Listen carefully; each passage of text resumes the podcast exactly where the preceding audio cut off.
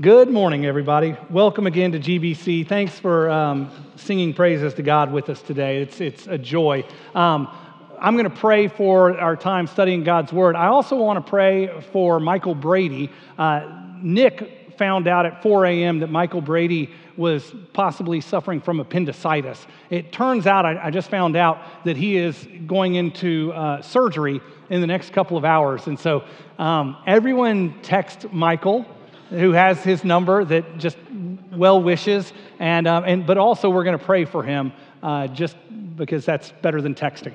Uh, so let me let me pray, and we will. it's true. Let me pray, and we will uh, dive into God's word. Lord.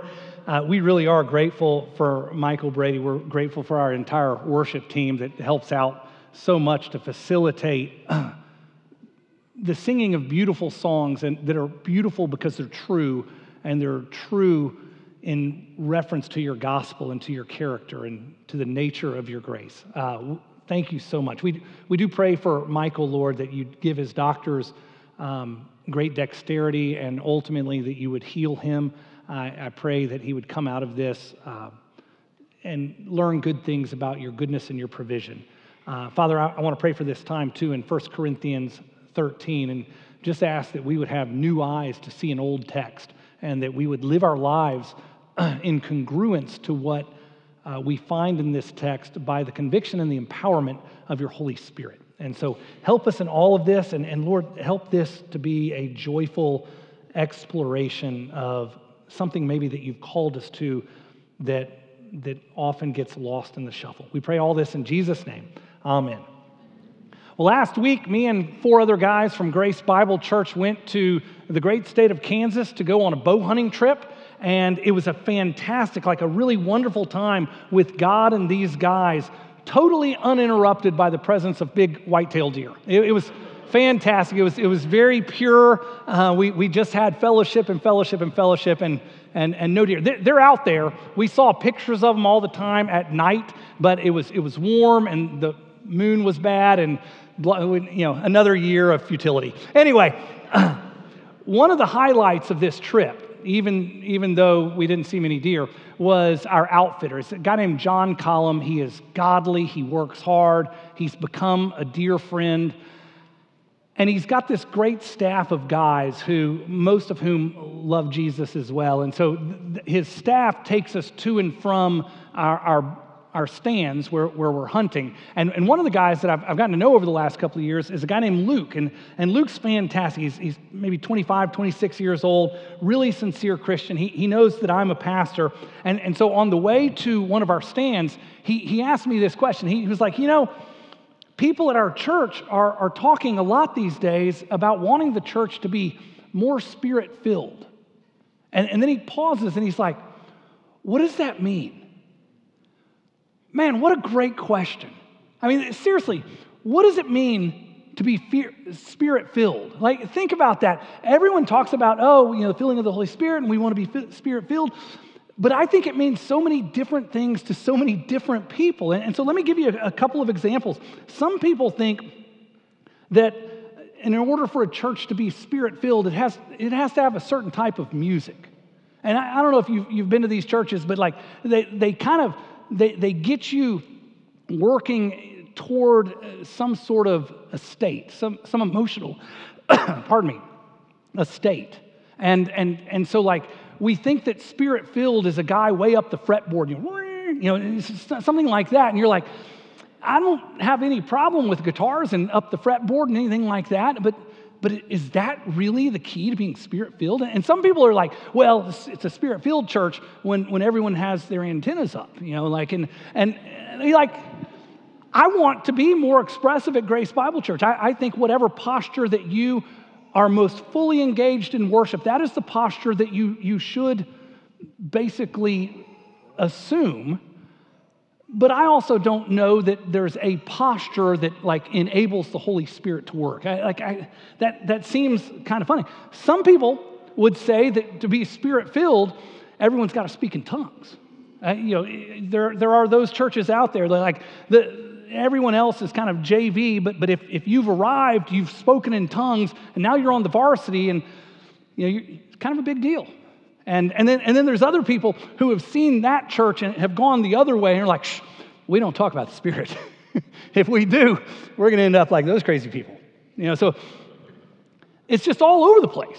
It, it really is all over the place. Our text today is going to ultimately address what it means to be spirit filled as an individual or collectively as a church. It's not going to come right away, so we're going to have to work for it a little bit, but, but that's where we're going, and that's pretty exciting. Let's start in 1 Corinthians chapter 12, right where Daniel left off last week, verse 31. Paul writes, But earnestly desire the higher gifts, and I will show you a still more excellent way. Now, earnestly desire the highest gifts. The first question you ought to be asking is, what on earth is Paul talking about? Because if you were here last week, you also know that, that he made a great point that all of the gifts are needed, that, that all the gifts are, are critical to the church, and, and basically he's saying they're all really important. And so it seems like he's kind of contradicting himself by saying, greatly desire the higher gifts. And so you ought to be asking the question, what does Paul mean by the higher gifts? It's a great question. If, if that's the question that you asked, I applaud you we're just not going to answer it today. Wah, wah, wah. You know, that's kind of a bummer, but I'll tell you why. It's not because we're ducking anything. If, if you look at chapter 14, verse 1, right after in verse 12, verse 31, but eagerly desire the higher gifts, Paul says, pursue love and eagerly desire the spiritual gifts. Now, eagerly desire is the exact same verb in the exact same construction. It's an imperatival form uh, of the Greek verb and ultimately, in chapter 14, verse 1, when he uses the same verb and the same construction, he, he's signaling his audience resumption. So I, I've raised a topic in chapter 12, verse 31, and now I'm going to resume that topic in chapter 14. So he's raising a good question, but it's as if Paul is hitting pause for our whole passage today. Now, Here's the danger with me saying it's as if Paul has hit pause. What you're typically going to think is, oh, this must be some sort of digression. West goes into digressions all the time. We understand digressions, but don't presume my communication style, which is very flawed, upon Paul because he's writing the Word of God. It's not a digression, it's actually an orientation. Look at verse 31 but earnestly desire the higher gifts. We're going to come back to that in chapter 14. And I will show you a still more excellent way. I want you to see that as Paul said, I'm going to show you where true north is. I'm going to show you where true north is because what I'm going to say now is going to define everything else I'm going to say later. This is true north. You don't understand east, south, or west until you understand where true north is. This is the goal. Everything else is based on the bearing that you are going to receive in chapter 13. Our, our text today gives us bearing. So, without further ado, let's see what Paul is talking about. What, where is true north? Verses 1 through 3, chapter 13. If I speak in the tongues of men and angels, but have not love, I am a noisy gong or a clanging cymbal. And if I have prophetic powers and understand all mysteries and all knowledge, and I have all faith so as to remove mountains, but have not love, I am nothing. If I give away all I have, and if I deliver up my body to be burned, but have not love, I gain nothing. I gain nothing. What is this text telling us? Like, big picture. This is it. Being spirit filled isn't as much about our various religious activities that God has enabled us to do as it is about what drives us. That's what this text is about. It's not about what we do, it's about why we do it. Remember the context of 1 Corinthians. The Corinthians have been using their gifts consistently all through 1 Corinthians. If you're new here, we've been in this thing for months and it's been very consistent. The Corinthians have been using the gifts that God has given them for self promotion or selfish gain. It's been very consistent. So much so that when we started this chapter, we get to, or this section, chapter 12, verses 4 through 7. Now there are a variety of gifts, but the same Spirit. There are a variety of services, but the same Lord. There are a variety of activities, but it's the same God who empowers them all in everyone. And then verse 7, very important. To each is given the manifestation of the Spirit for the common good. So, see, the, the Corinthians have been using the gifts God has given them in such a way that they're promoting themselves. Like, look at me, I'm a really big deal. And Paul says the Spirit gives a variety of gifts to a variety of different Christians for the common good. For the common good. So, so this isn't about self promotion, this is about ministering to other people. And the way you're going to minister to other people is by having a disposition of love toward other people. See, here, here's the deal that you have to understand. Why is chapter 13 here? Chapter 13 is here in the midst of a, a three chapter section on spiritual gifts. Chapter 13, which is about love, is here because love opposes self promotion. Like, if, if you're tired of being so focused on self, the answer isn't just to try not to focus on self, you will focus on self. The answer is get after loving other people. Love is an orientation towards service and sacrifice on behalf of others. That's what it means. To each is a manifestation of the Spirit is given for the common good. So if, if we're actually after the common good, we'll actually actually be after love. Love is the motivation, which is why we use our gifts for others' benefits. So let's ask this question What spiritual activity do you do that you might fall into a motivation of selfish gain or selfish ambition? I'll apply this to me first. I, I think that is only fair. I could say, if I preach, if I preach my best sermon ever, let, us let's, let's go all the way with this. If, if I crush it, hypothetically, nobody's ever seen it. But if it, if it did happen, like, it, you know, meteors, you know, hit and Wes preaches an incredible, if I, if I preached a great sermon, but I have not love, I gain nothing. That's what the text says. This applies to you too. If I attend church every Sunday faithfully, but I have not love, like I come and I'm proud of myself for coming, or I'm coming for selfish gain. I'm just trying to gain more information about Jesus so I can puff myself up with my theological knowledge. That's the reason I come for selfish gain, not to use my gifts to encourage and exhort other people. If I'm doing it for that reason, even coming to church for selfish gain, results in nothing. We can go further still. If I lead a Bible study at work, like I'm getting up early, I'm preparing a lesson, and I'm doing it faithfully, but I have not love. I'm doing it because I think it'll impress my boss or my coworkers or will give me something. But it's not because I love the people who I'm inviting to come that they might hear the gospel of Jesus Christ, if I'm doing it for selfish gain, but I have not love, I am nothing. We'll go all the way with this, it's a timely application.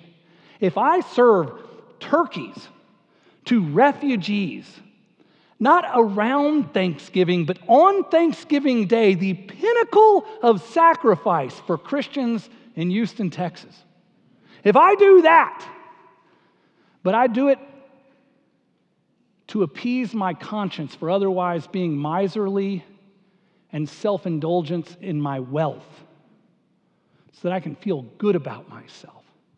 If I don't do it for my love of the refugees that God has given me to minister to, I'm nothing. I'm a clanging gong. That's all it is. That's all it is. I'm glad this is here. I tend, we tend, to make everything about us, don't we? In our insecurity, we're constantly going, I wonder what people thought about me. It's true, we do it all the time. Love is key because love keeps us oriented toward God and toward other people. So, whatever we do, we don't do it so that people will look at us. We do it because we love other people and we want them to know the Jesus who is transforming our souls. What would your if I do blank, but have not love be? What, what do you need to be careful to guard? What, what religious activity might be your identity, might be the vehicle by which you get some sort of selfish indulgence? What what is that? I think this is a warning to be careful. My, my friend Luke, the guy who was taking me to my bow hunting blind, he asked, you know, what does it mean to be spirit filled? The mark of a spirit filled life is a person's willingness to use our gifts, whichever gifts it is that God has given us, and He's given us for Christians, He's given us all gifts, so that we might love other people. That's, that's what it means to be spirit filled, to, to live in obedience with the gifts God has given us, that, that we might love other people. What, what's the mark of a spirit filled church? Well, it's, it's a collection of individuals who understand what their gifts are, and, and they are using those gifts not for their own self glory, but that they might minister to each other, that they might spur one another on toward love and good deeds. You come to church then not for your own selfish gain, you come to church that you might love other people. How, how much more meaningful is that? Like, that's so much more fun than like, oh, I didn't really like the worship today. You know, it, it didn't really hit me. You know, they didn't hit the right minor chord. So I, you know, like, what?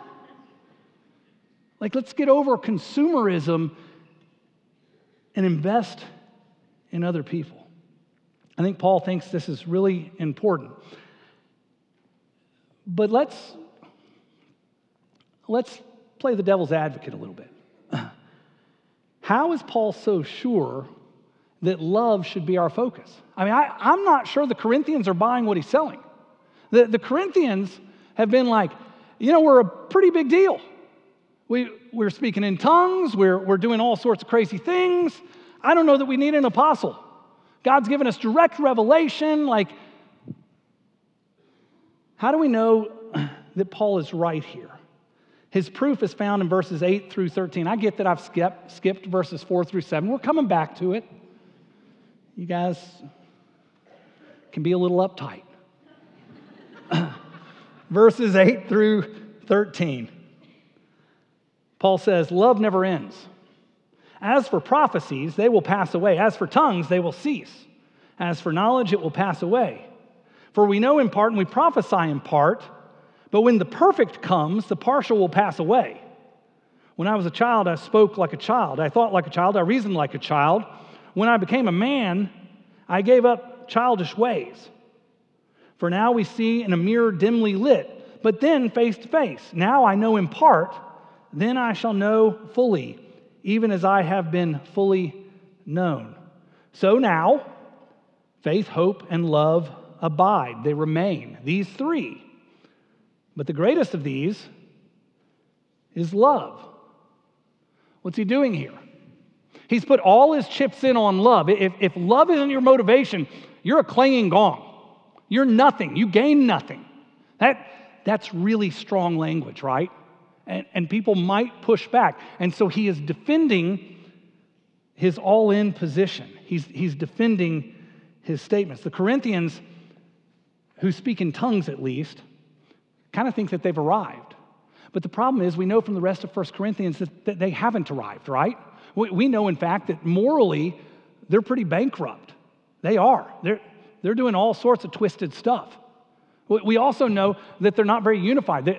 There's divisions, there's factions among them. Paul has addressed that two or three times now in 1 Corinthians. So it's like dysfunction junction, like the church is not healthy.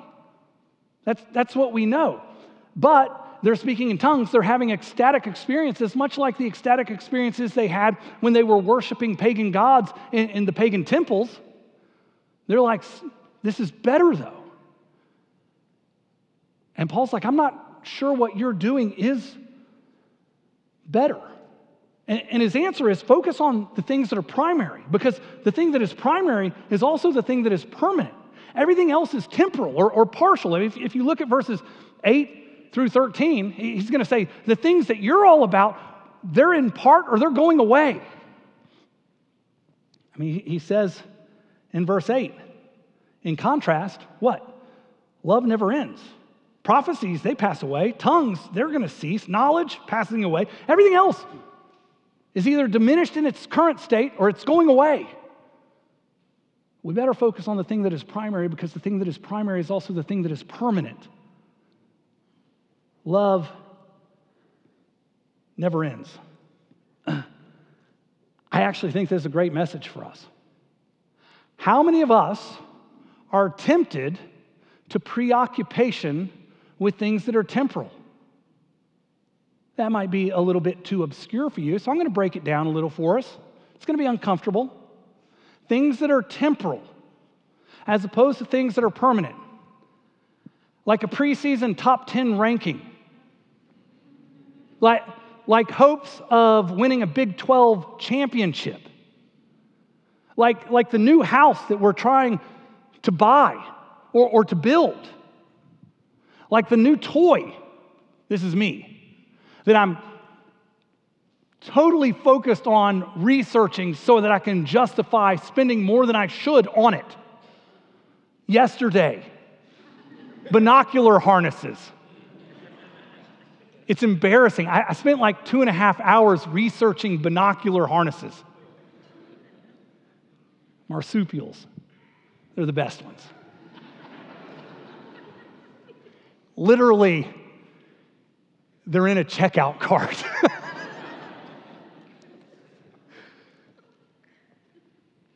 that new house that you're so focused on, it's going to be destroyed one day. Or it's going to burn down sooner. Or, or you're going to sell it and you're like, yeah, but I'm going to make a lot of money on it. Right. And you're going to put it in the stock market. And what's going to happen there? You, you, you see, I mean, we, we will totally fixate on things that are temporal at the expense of focusing on loving other people, at the expense of focusing on the kingdom, which is also eternal. We gravitate to the temporal as opposed to the things that are eternal. And we misspend our lives because we are misappropriating our attention. That's that's true of me. I, I think it's true of a lot of us. In contrast, love never ends. Prophecy and tongues, wisdom, all this stuff, they're not going to last. Faith, hope, and love will remain. And love's the greatest of all of them. That's what verse 13 says. That's Paul's argument there. Focus on the things that matter, focus on the things that are permanent, that are eternal. Now, Paul's gone all in.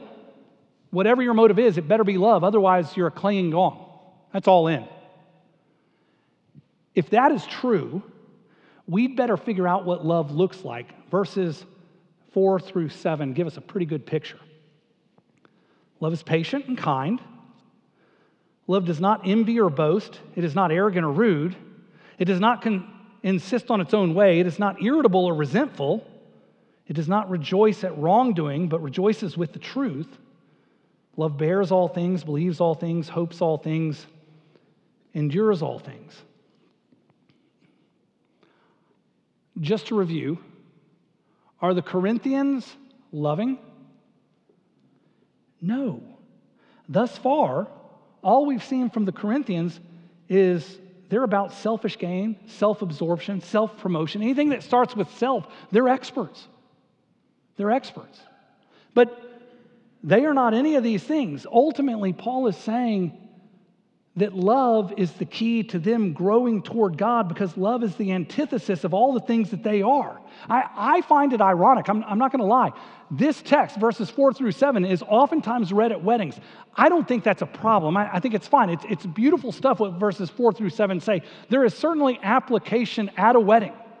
But when we read it at a wedding, we're like, oh, that's so cute. You know what's going on here? Just to be clear, verses four through seven is Paul taking the Corinthians to the woodshed. Like he, he is, here's how it goes love is patient and kind. You're not patient or kind. Like we've already demonstrated that. Love does not envy or boast. That's all you do. It's not arrogant or rude. It does not insist on its own ways. Oops. I mean, like he is taking them to task. I'm not going to cover all of this, we don't have time. Let me cover a few that I, I think there's a little bit more meaning than we would presume. Love is patient and kind. Patient is long suffering. What, what that means is, Paul's saying, you know what love is? Love is what enables you to stick with people. Like when, when they are inconvenient friends, you're still their friend. That's what patient means. Kind. We think kind. We, we think, oh, he's so kind. He never says anything bad about anyone. Like, kind is what you don't do. It's not true. Kind, biblically, is being willing to wade into the mess that you might help or assist people who desperately need help or assistance. That's what kindness is. Kind, you know, oh, he's so kind. He says such sweet things. There's more there. Love isn't arrogant. This is an interesting one. The word means to inflate, to blow up, or to puff up. If, if there is a word in Greek that talks about self promotion, this is it. Like, I, I, when I look at this and it says love is not arrogant, and the presumption is the Corinthians are falling way short of this because they are arrogant. I, like, I, I think in my mind about getting on my iPhone and, and calling Tom Corinthian. And, and Tom Corinthian, in my mind, has an iPhone. That's, that's what we call a cultural relevance. Okay? And, and Tom Corinthian answers the phone and he says, Tom Corinthian, certainly you've heard of me. It's that, it's that kind of deal. And, and if I, oh, you know, I, I don't know that I have heard of you, Tom. Well, that is your loss. Let me tell you all about myself. And they go on for 15 minutes talking about how great he is and, and how impoverished you are for not having been blessed with his acquaintance up until now. That's what arrogance is. That's what arrogance is. Love isn't about self promotion, love is about serving others. Last one that we'll cover love isn't rude. It's a tough one to translate. Rude's fine, as fine as any other English word. Askimoneo is the Greek word, askimoneo. And askimoneo literally means to act in defiance of a moral standard. Let me, let me break this down. Askimoneo comes from the word schema. And, and the word schema, where we get the word schematic, is a plan. It's a plan. Ah, in front of ah, neo, is the negation of schema. So, neo means not according to plan. God has designed us with sensibilities and, and a moral compass. And, and sometimes, and we've met these people, they get incredibly off track. Askimoneo. It's, it's not just, oh, he was a little bit rude today. He is off the reservation. The word there means to act in defiance of a moral standard, and it assumes that God has created a moral standard to which we adhere or should adhere. I want to drill down on this just for a second, if I could. Think about this. The people that you have seen who have gone off the reservation, that, that have jumped the tracks and, and they're now off in a wilderness morally. Would you agree with me that when they jumped the tracks, it was rarely because they were trying so hard to use their gifts to love other people? Isn't that fair? Like, it's very hard to sin when you are trying to utilize the gifts that God has given you for the edification of others. It's hard to argue with, right? So, when do people go off the reservation? When do they jump the tracks? It's very simple. When our selfish desires overwhelm us, when we want what we want and we want it so badly that we don't see anything else. We get blinders on. And then we will justify, we will excuse any sort of selfish behavior, sinful behavior. Isn't that true? If you are others focused, if you are thankful for the gifts that God has given and you are utilizing them for the edification of others, it's hard to sin. It really is.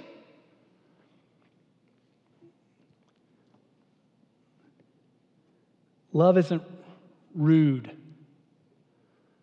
Love enables us to focus on others and to serve others, and so we don't go off the reservation. Look at verse 7 with me, real quick. Love bears all things, believes all things, hopes all things, endures all things. If there was one verse in this chapter that I, I wish I could adhere to, it's, it's verse 7. This, this is an amazing verse for me. What would our relationships look like, individually and collectively as a church, if, if we hoped for each other?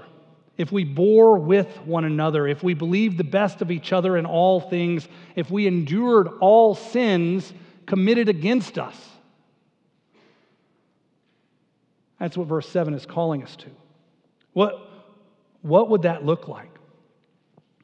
I'll tell you this on my very best day, when I am empowered by the Holy Spirit, when, when I am in, living in recognition of the fact that I am a new creation in Christ, when, when I am killing it, I do verse 7 imperfectly, at best, imperfectly.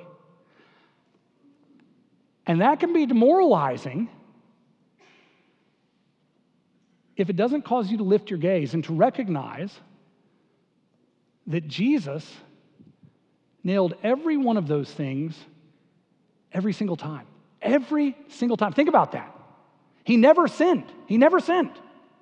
And, and, so the Holy Spirit enables me to look a little bit like Jesus. I'm not going to do it perfectly, but, but even in the places where I fall short of, of looking perfectly like Jesus, Jesus did it perfectly.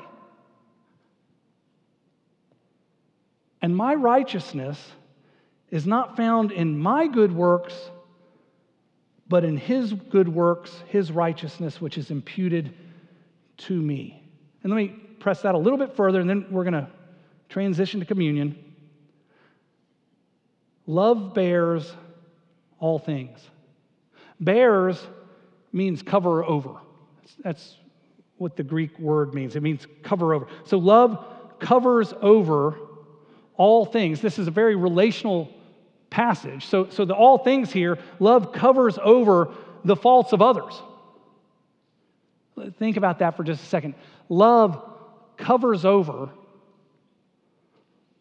all the faults of others. This, this does not excuse you from confronting in love your friends who are in sin. I, I'm not, don't abuse scripture. That's not what we're talking about. Like people do that. I'm just going to be gracious. You're being a coward sometimes. You just don't want to confront people. I get that. I, I've got that temptation too. That's not what this text is saying. Let's move on.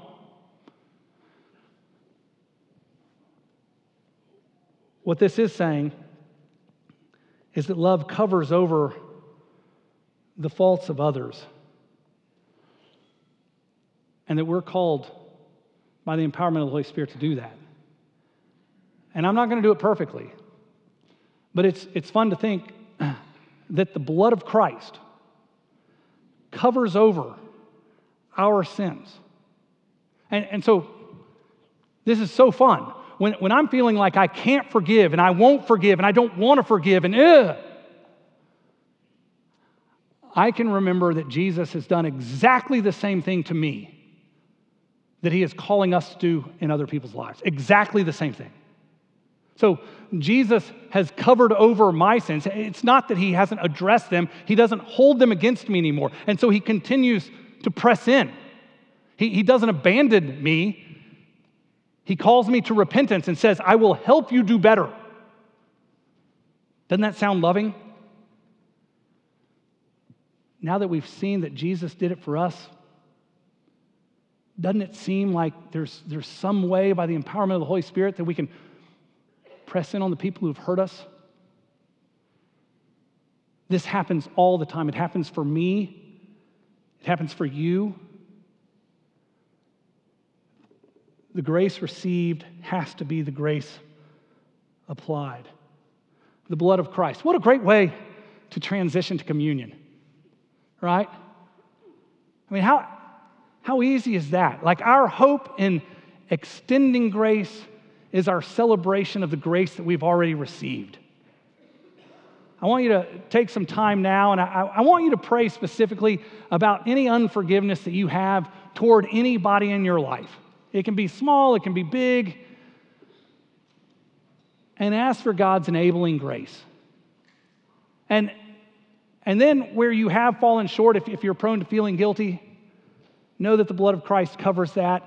And when you come forward, once the musicians start to play, take the bread and the cup, take them back to your seat, go come row by row. But, but the whole time, celebrate the grace of God unto forgiveness and unto enablement. Once everyone's been served, we'll partake of the elements together. Pray now.